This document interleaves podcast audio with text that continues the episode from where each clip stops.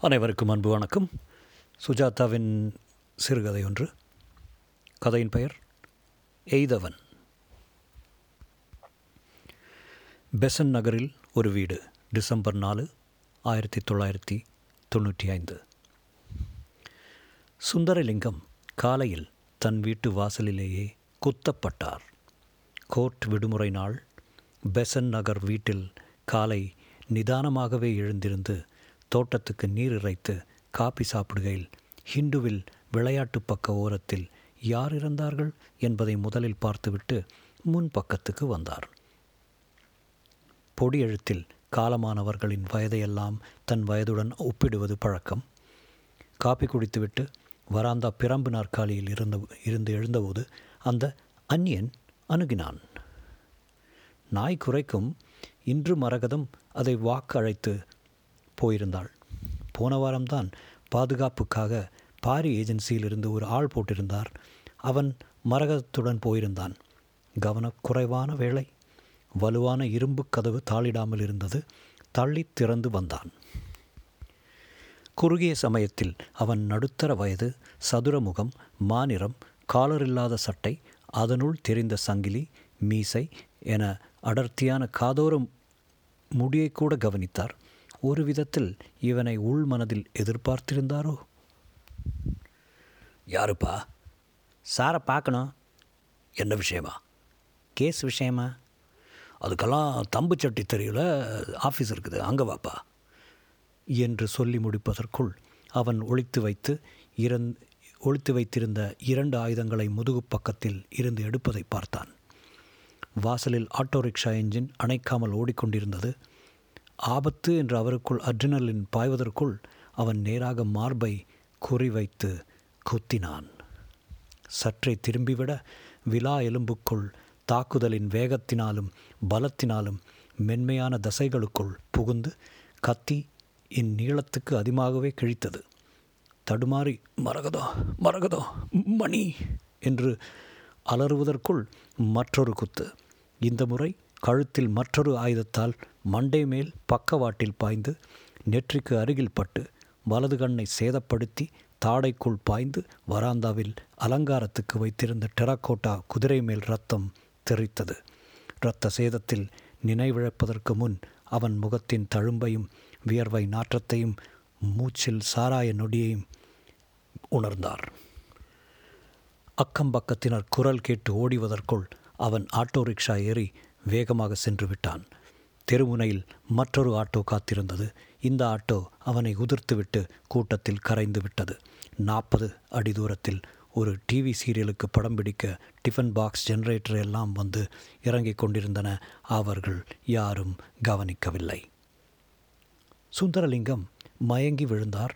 அவர் மகன் முகச்சவரம் பண்ணி கொண்டிருந்தவன் ஓடி வந்தான்.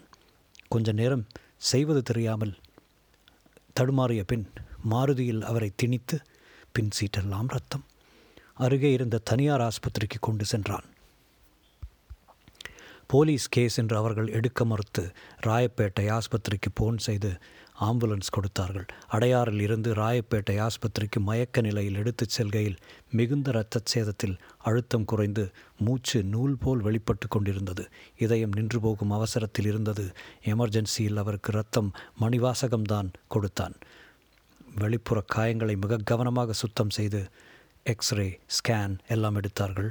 தையல் போட்டார்கள்.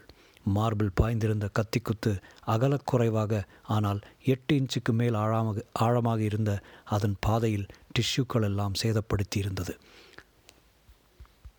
ராயப்பேட்டை ஆஸ்பத்திரி மாலை ஐந்து மணி. அதே தினம் டெலிவிஷன் கேமராக்களும் நிருபர்களும் ஆஸ்பத்திரியை சூழ்ந்து கொள்ள போலீஸ் டிஐஜி வந்தபோது கேள்வி கணைகளால் துளைக்கப்பட்ட போது மணிமேகன் ஆளுங்க தான் செய்திருப்பாங்கன்னு சொல்கிறாங்களே நோ கமெண்ட்ஸ் ப்ளீஸ் கொலைகாரன் பிடிச்சிருவீங்களா? முதல்ல இது கொலை இல்லை கொலை முயற்சி. சுந்தரலிங்கம் உயிரோடு இருக்கார். ட்ராமா வார்டில் உயிருக்கு ஊசலாடி கொண்டிருக்கிறார். இது ஏற்பாடு செய்து கொலைன்னு நாங்கள் எந்த முடிவுக்கும் வரலை. கொலை முயற்சி செய்தனை பிடிச்சிருவீங்களா? அதுக்கு தானே போலீஸ் இருக்குது பிடிக்க மாட்டீங்கன்னு சொல்கிறீங்க எனக்கு கோபம் வரல என்று சிரித்தார் டிஐஜி ஆட்டோ நம்பர் தெரியுமா? முதல்ல ஆட்டோவானே உர்ஜிதமாகலை அவருக்கு நினைவு வந்தப்புறம்தான் மேல் விவரம் தெரியும். அவர் குத்தப்பட்ட சமயத்து சமயத்தில் பக்கத்தில் யாரும் இல்லை. நாற்பது அடி தள்ளி ஷூட்டிங் செய்துக்கிட்டு இருக்காங்க. அவங்க யாரும் கவனிக்கலை. போலீஸ் என்ன செய்யும் சொல்லுங்கள் சுந்தரலிங்கம் போலீஸ் பாதுகாப்பு கேட்டு கொடுக்க வேணாம்னு மேலிடத்து உத்தரவு வந்தது உண்மையா? போய் அவர் எங்ககிட்ட ப்ரொடக்ஷன் எதுவுமே ப்ரொடெக்ஷன் எதுவுமே கேட்கல. சம்பவம் நடந்து ஒரு வாரத்துக்கு முன்பு சுந்தரலிங்கத்துக்கு அவர் மனைவி மரகத்துக்கும் நிகழ்ந்த உரையாடல். மரகதம். எதுக்காக உங்களுக்கு வம்பு? அவன் ஆளை வச்சு அடிப்பானா? இப்போவே நீங்கள் பாட்டுக்கு கோர்ட்டுக்கு போயிடுறீங்க. தினம் ரெண்டு ஃபோன் கால் வருது. தாலி அறுக்கணுமா? உன் புருஷனை ஜாக்கிரதையாக இருக்க சொல்லு. கேஸை வாபஸ் வாங்க சொல்லுன்னு. இதுக்கெல்லாம் பயப்படக்கூடாது மருகதம். பின்ன எதுக்கு தான் பயப்படணும்? கடவுளுக்கும் மனசாட்சிக்கும் தான் பயப்படணும். எனக்கு மணிமோகன் கிட்டேயும் பயம்.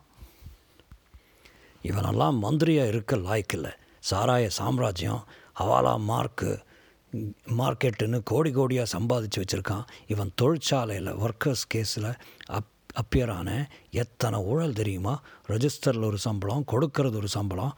லேபர் லாவுக்கு பயந்து பர்மனண்ட் ஆகாமல் ஆறு மாதத்துக்கு ஒரு முறை டிஸ்மிஸ் செஞ்சு மறுபடியும் வேலைக்கு எடுக்கிற ட்ரிக்கு இருநூறு பேர் அப்படி வச்சுருக்கான். சைல்டு லேபர் வயசு அதிகமாக சொல்லி சைல்டு லேபர் பதினஞ்சு ரூபா சம்பளம் உயர்த்த அழறான். பதினஞ்சு நாளைக்கு ஒரு முறை வள வெளிநாடு போகிறான் கட்சிக்கா ஓப்பனாகவே இன்டர்வியூ ஒன்றுக்கு ஒரு லட்சம் வச்சாதான் பேட்டியே உண்டு. தினம் இருபது பேர்கிட்ட வாங்குறான் இப்படி. அவங்க எல்லாருமே இப்படி தான் இருக்காங்க. இந்த உலகத்தை திருத்துவீங்களா? இல்லை. மணிமோகன் ஒரு டெஸ்ட் கேஸ். நான் எடுக்கிறதெல்லாம் டெஸ்ட் கேஸ் தான். பப்ளிக் இன்ட்ரெஸ்ட்டு கான்ஸ்டியூஷனலாக கன்சியூமர் மேட்ரு இப்படி தான் எடுப்பேன். மணிமோகன் மாதிரி ஆளையெல்லாம் கேள்வி கேட்காம சுற்றுவாங்க சைனா போல் நாட்டில். அங்கேயும் கரப்ஷன் இருக்குதுன்னு கல்கண்டில் படித்தேன் கரப்ஷன் எல்லா இடத்துலையும் இருக்குது ஏன்? அமெரிக்காவில் இல்லையா? ஆனால் அதை எதிர்த்து போராடுறவங்களும் எல்லா இடத்துலையும் என்ன மாதிரி நிறைய பேர் இருப்பாங்க. இங்கே நான் ஒருத்தன் தான். ராயப்பேட்டை ஆஸ்பத்திரி டாக்டர் ராம்குமார் தன் டீனுடன் பேசிய பேச்சு. என்ன ராம் எப்படி இருக்கார்? புரட்சி வக்கீல? சுந்தரலிங்கம் ஸ்கூலில் அடிபட்டு அவன் சாரி ஸ்கல் அடிபட்டு கண் கன்கஷன் உள்ளே கொஞ்சம் ரத்தம் கசிந்து கட்டி தட்டி போயிருக்குது. ஸ்கேனில் தெரியுது பாருங்கள் காயங்கள்லாம் நல்லாவே ஆறிட்டு வருது. சூச்சர் போட்டது நல்லவேளை டயபெட்டிக் இல்லை. தெரியுது. முளையில் மூளையில் கட்டி கரையிறதுக்கு மருந்து கொடுத்துருங்க. ரொம்ப பேஜார் கேஸுங்க. பத்திரிகைக்காரனுவன் போலீஸ்காரனுவன் ஜி டிவியில் ஒரு பொம்பளை உயிர் எடுக்கிறா. பேட்டி கொடு விவரம் எப்போ வரும்னு. சுயநினைவு வந்து யார் தாக்கினாருங்கிற விவரம் விவரம் வெளிப்பட ஒரு வாரம் ஆகும் சார். பிழைச்சிருவார்ல? பிழைச்சிருவார். ஆனால் ஒரு கண்ணு போயிடுச்சு கிளாஸை தான் பொருத்தணும். முகத்துக்கு குறுக்கே தழும்பு. ஆனால் ரொம்ப அதிர்ஷ்டக்கார் கத்தி குத்தி இதயத்தை அரை இன்ச்சில் தவறி விட்டுருக்கு. தினமணி இருபத்தெட்டு பன்னிரெண்டு தொண்ணூற்றி ஐந்து செய்தியிலிருந்து ஒரு பகுதி. இதனிடையில் கொலைகாரன் விட்டு சென்ற ஆட்டோ கண்டுபிடிக்கப்பட்டு விட்டது திருவான்மியூர் புலான் விஸ் புலன் விசாரணை நடைபெற்று கொண்டிருக்கிறது. சுந்தரலிங்கம் தாக்கப்பட்டதை எதிர்த்து சர்வகட்சி பொதுக்கூட்டம் ஒன்று தென் சென்னையில் நடந்தது. பல பிரமுகர்கள் கட்சி வேறுபாடுகளை மறந்து லிங்கத்தின் தைரியத்தை பாராட்டினார்கள். அவர் விரைவிலேயே குணமாகி தன் பொதுப்பணியை தொடர வேண்டும் என்று இறைவனை வேண்டிக் கொண்டார்கள். சிபிஐ இதை விசாரணைக்கு எடுத்துக்கொள்ள பிரதமரிடம் மனு போட தீர்மானித்தார்கள். டிஐஜியிடம் இதை பற்றி கேட்டதில் தேவையில்லை மாநில போலீஸ் ஒரு வாரத்துக்குள் கண்டுபிடித்துவிடும். இதில் முக்கியமான சிக்கல் குத்த வந்தவனை நேரடியாக பார்த்தவர் சுந்தரலிங்கம் ஒருவர்தான். அவர் நினைவு திரும்ப காத்திருக்கிறோம். முதல் தகவல்களையும் குற்ற முறைகளையும் வைத்து ராயபுரத்திலும் சிந்தாதிரிப்பேட்டையிலும் ராஜா என்கிற மஸ்தான் என்கிற பில்லாவையும் கரடி என்கிற ரவுடியையும் கைது செய்து கேள்விகள் கேட்டுக்கொண்டிருக்கிறோம் இன்னும் தீர்மானித்து முடிவுக்கு வரவில்லை. இருபத்தி ரெண்டு ஒன்று தொண்ணூற்றாறு. பெசன்ட் அவென்யூ சுந்தரலிங்கத்தின் வீட்டில். டிஸ்சார்ஜ் ஆகி காரில் இருந்து இறங்கியவரை கண்ணீருடன் வரவேற்றால் மரகதம். உயிர் பிழைச்சி வந்தீங்களே. அஷ்டலக்ஷ்மி கோயிலுக்கு ஒரு முறை போயிட்டு வந்துடுவோம் இல்லை மறக்குதான் இப்போ டயர்டாக இருக்குது டிஐஜி வேறு வர்றேன்னு சொல்லியிருக்காரு. உங்கள் கண்ணு உங்கள் கண்ணு.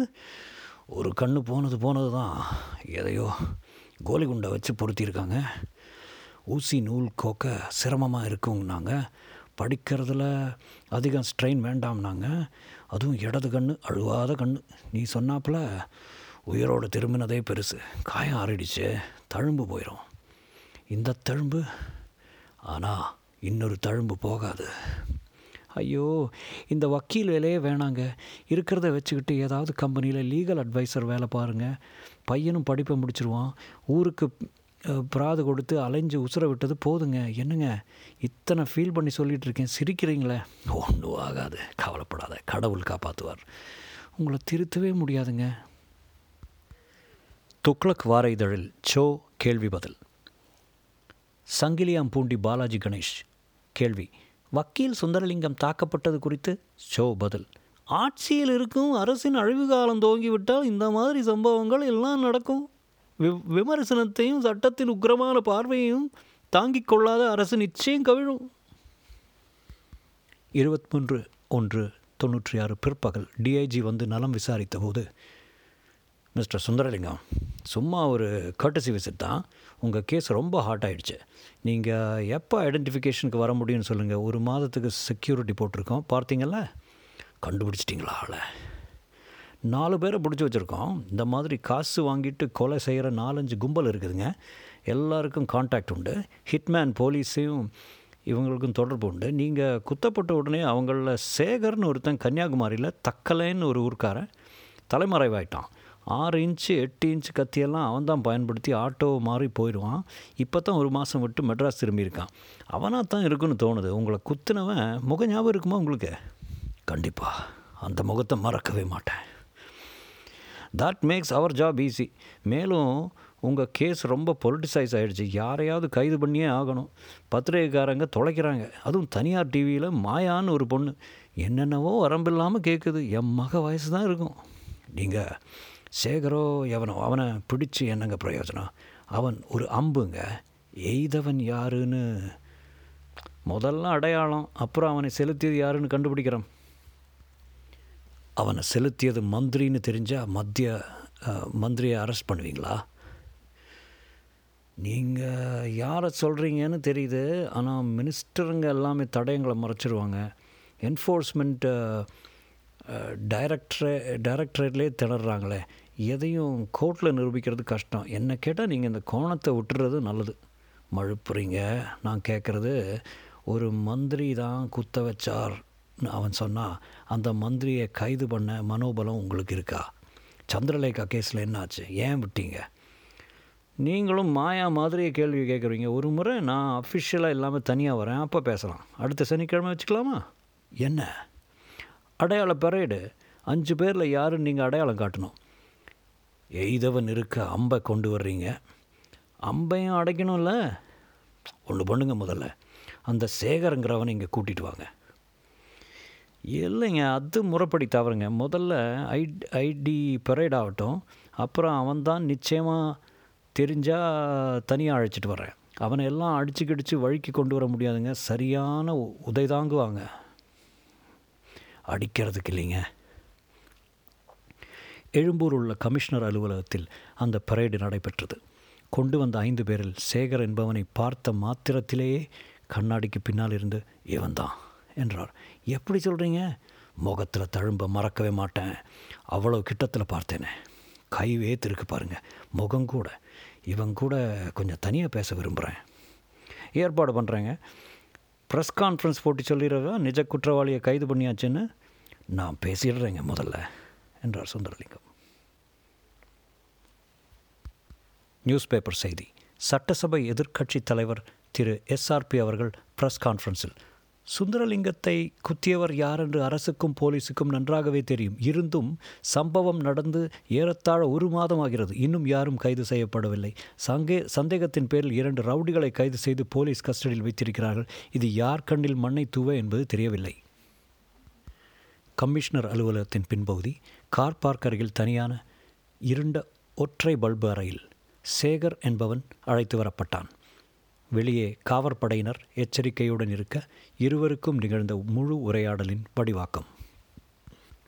உன் உண்மை பேர் என்ன? என்ன வரந்தான் உனக்கு என்ன? எனக்கு நிறைய பேர் உண்டு. டிசம்பர் அஞ்சாம் தேதி காலையில் பெசன் நகரில் என் வீட்டுக்கு வந்து கத்தியால் வயிற்றுல குத்திட்டு மண்டை மேலே கீறிட்டு போனியே. இதை பாரு என் கண்ணு போச்சு. தழும்ப பாரு நான் சாவலடா. என்னை சாவடிக்க முடியாது. இதெல்லாம் என்கிட்ட எதுக்கு சொல்கிற எத்தனை முறை ஜெயிலுக்கு போயிருக்க? எத்தனை இருந்தால் உனக்கு என்ன? நான் ஒரு வக்கீல். உன்னை பதினஞ்சு வருஷம் ஜெயிலுக்கு அனுப்ப முடியும். உன்னை பார்த்தது நான் ஒருத்தன் தான். நீ தான் அடையாளம் காட்டிட்டா நீ காலி. உள்ளே போனால் வெளியே வர முடியாது. சொல்லு உன்னை அனுப்பிச்சது மணிமோகன் ஆளுங்க தானே? எனக்கு எதுவும் தெரியாது. என்னை அழிச்சு உதச்சாலும் எந்த விவரம் கிடைக்காது. நல்லா உதாதுன்னுவேன் என்ன செஞ்ச விவரம் கிடைக்கும்? பாரு எனக்கு மந்திரியும் தெரியாது முந்திரியும் தெரியாது. காதர் பாச்சான்னு ஒரு பாட்டி வருவான். இந்த மாதிரி ஒரு பார்ட்டி இருக்குது இந்த விலாசத்தில் பார்ட்டி இருக்குதுன்னு காட்டி விடுவான். மூணு நாள் பார்த்து வச்சுட்டு தீர்த்துரு நீ மேலே காசு மெயில குத்து அவ்வளோதான் அளவுடு என்ன தீர்க்க சொன்னாங்களா? காயம்படுத்த சொன்னாங்களா? கட்சியில் ஒன்று தீர்க்க தான் சொன்னாங்க. காயப்படுத்தணுன்னா கதியே வேறு ரூட்டே வேறு. பால் காட்டிக்கிட்டே நாலு தட்டு தட்டிடலாம். உன்னை மாரில் வச்சு தான் குத்தினேன். கொஞ்சம் அதிகப்படியாக சரக்கு ஏற்றிருந்தேன்னா கை நடுங்கிச்சு தப்பிச்சுக்கிட்ட நீ சாவலை.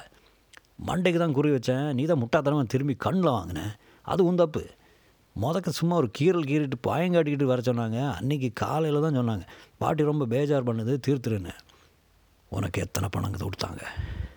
ஏழாயிரத்து சில்லற இன்னொரு ரெண்டு ரூபா வரணும். இப்போது மேன்ஸ்லாட்டர்னு சட்டத்தில் உனக்கு திரை சிறை தண்டனை நிச்சயம் வாங்காமல் உன் நான் உன்னை விட மாட்டேன். எனக்கு வக்கீல் வைப்பாங்க பெயில் அப்ளிகேஷன் போடுவாங்கன்னு காதர் பாய் சொன்னார். இதுக்கு முந்தி செய்திருக்காங்க பெங்களூரில் ஒரு மார்வாடி குத்துனப்பா. இப்போ மாட்டாங்க. கேஸ் சூடாயிருச்சு. யாரும் உனக்கு பெயில் அப்ளிகேஷன் கொடுக்க மாட்டாங்க. பார்த்துக்கிட்டே இரு. அப்படிங்கிற நீ? பெயில் கேட்டால் கூட கடுமையாக அதை எதிர்ப்பேன் இந்த கேஸில் யாரும் தலையிட மாட்டாங்க. நீதிபதிகளே பயப்படுவாங்க. நீ தப்பிக்கிறதுக்கு ஒரே ஒரு வழி தான் இருக்குது என்ன வழி? மந்திரி யாருன்னு எனக்கு தெரியாதுப்பா. சொல்கிறேன்ல நான் ரொம்ப அடிமட்டத்தில் இருக்கிற பாட்டிப்பா. பெரிய மனுஷங்கள்லாம் தோல் செ செய்கிறோம் தவிர பெரிய மனுஷங்க யாருன்னே தெரியாது. மிஞ்சி போனால் கட்சி தொண்டனுங்க அல்லது அந்த பேட்டைக்கு கட்சி ரவுடிங்க கலெக்ஷன் மாஸ்டருங்க உண்டு. குடிமிங்களை வீட்டை கால் பண்ணி வைக்க கடையை கொளுத்தணும்னு புறம்போக்கில் கடை போடுறப்ப துணை வேணும் கொறுக்குப்பேட்டை அபிராம்புரம் எல்லாம் கூப்பிடுவாங்க. போவேன். எவனுக்கு காரியம் செய்ய ரோம்னு தெரியாது.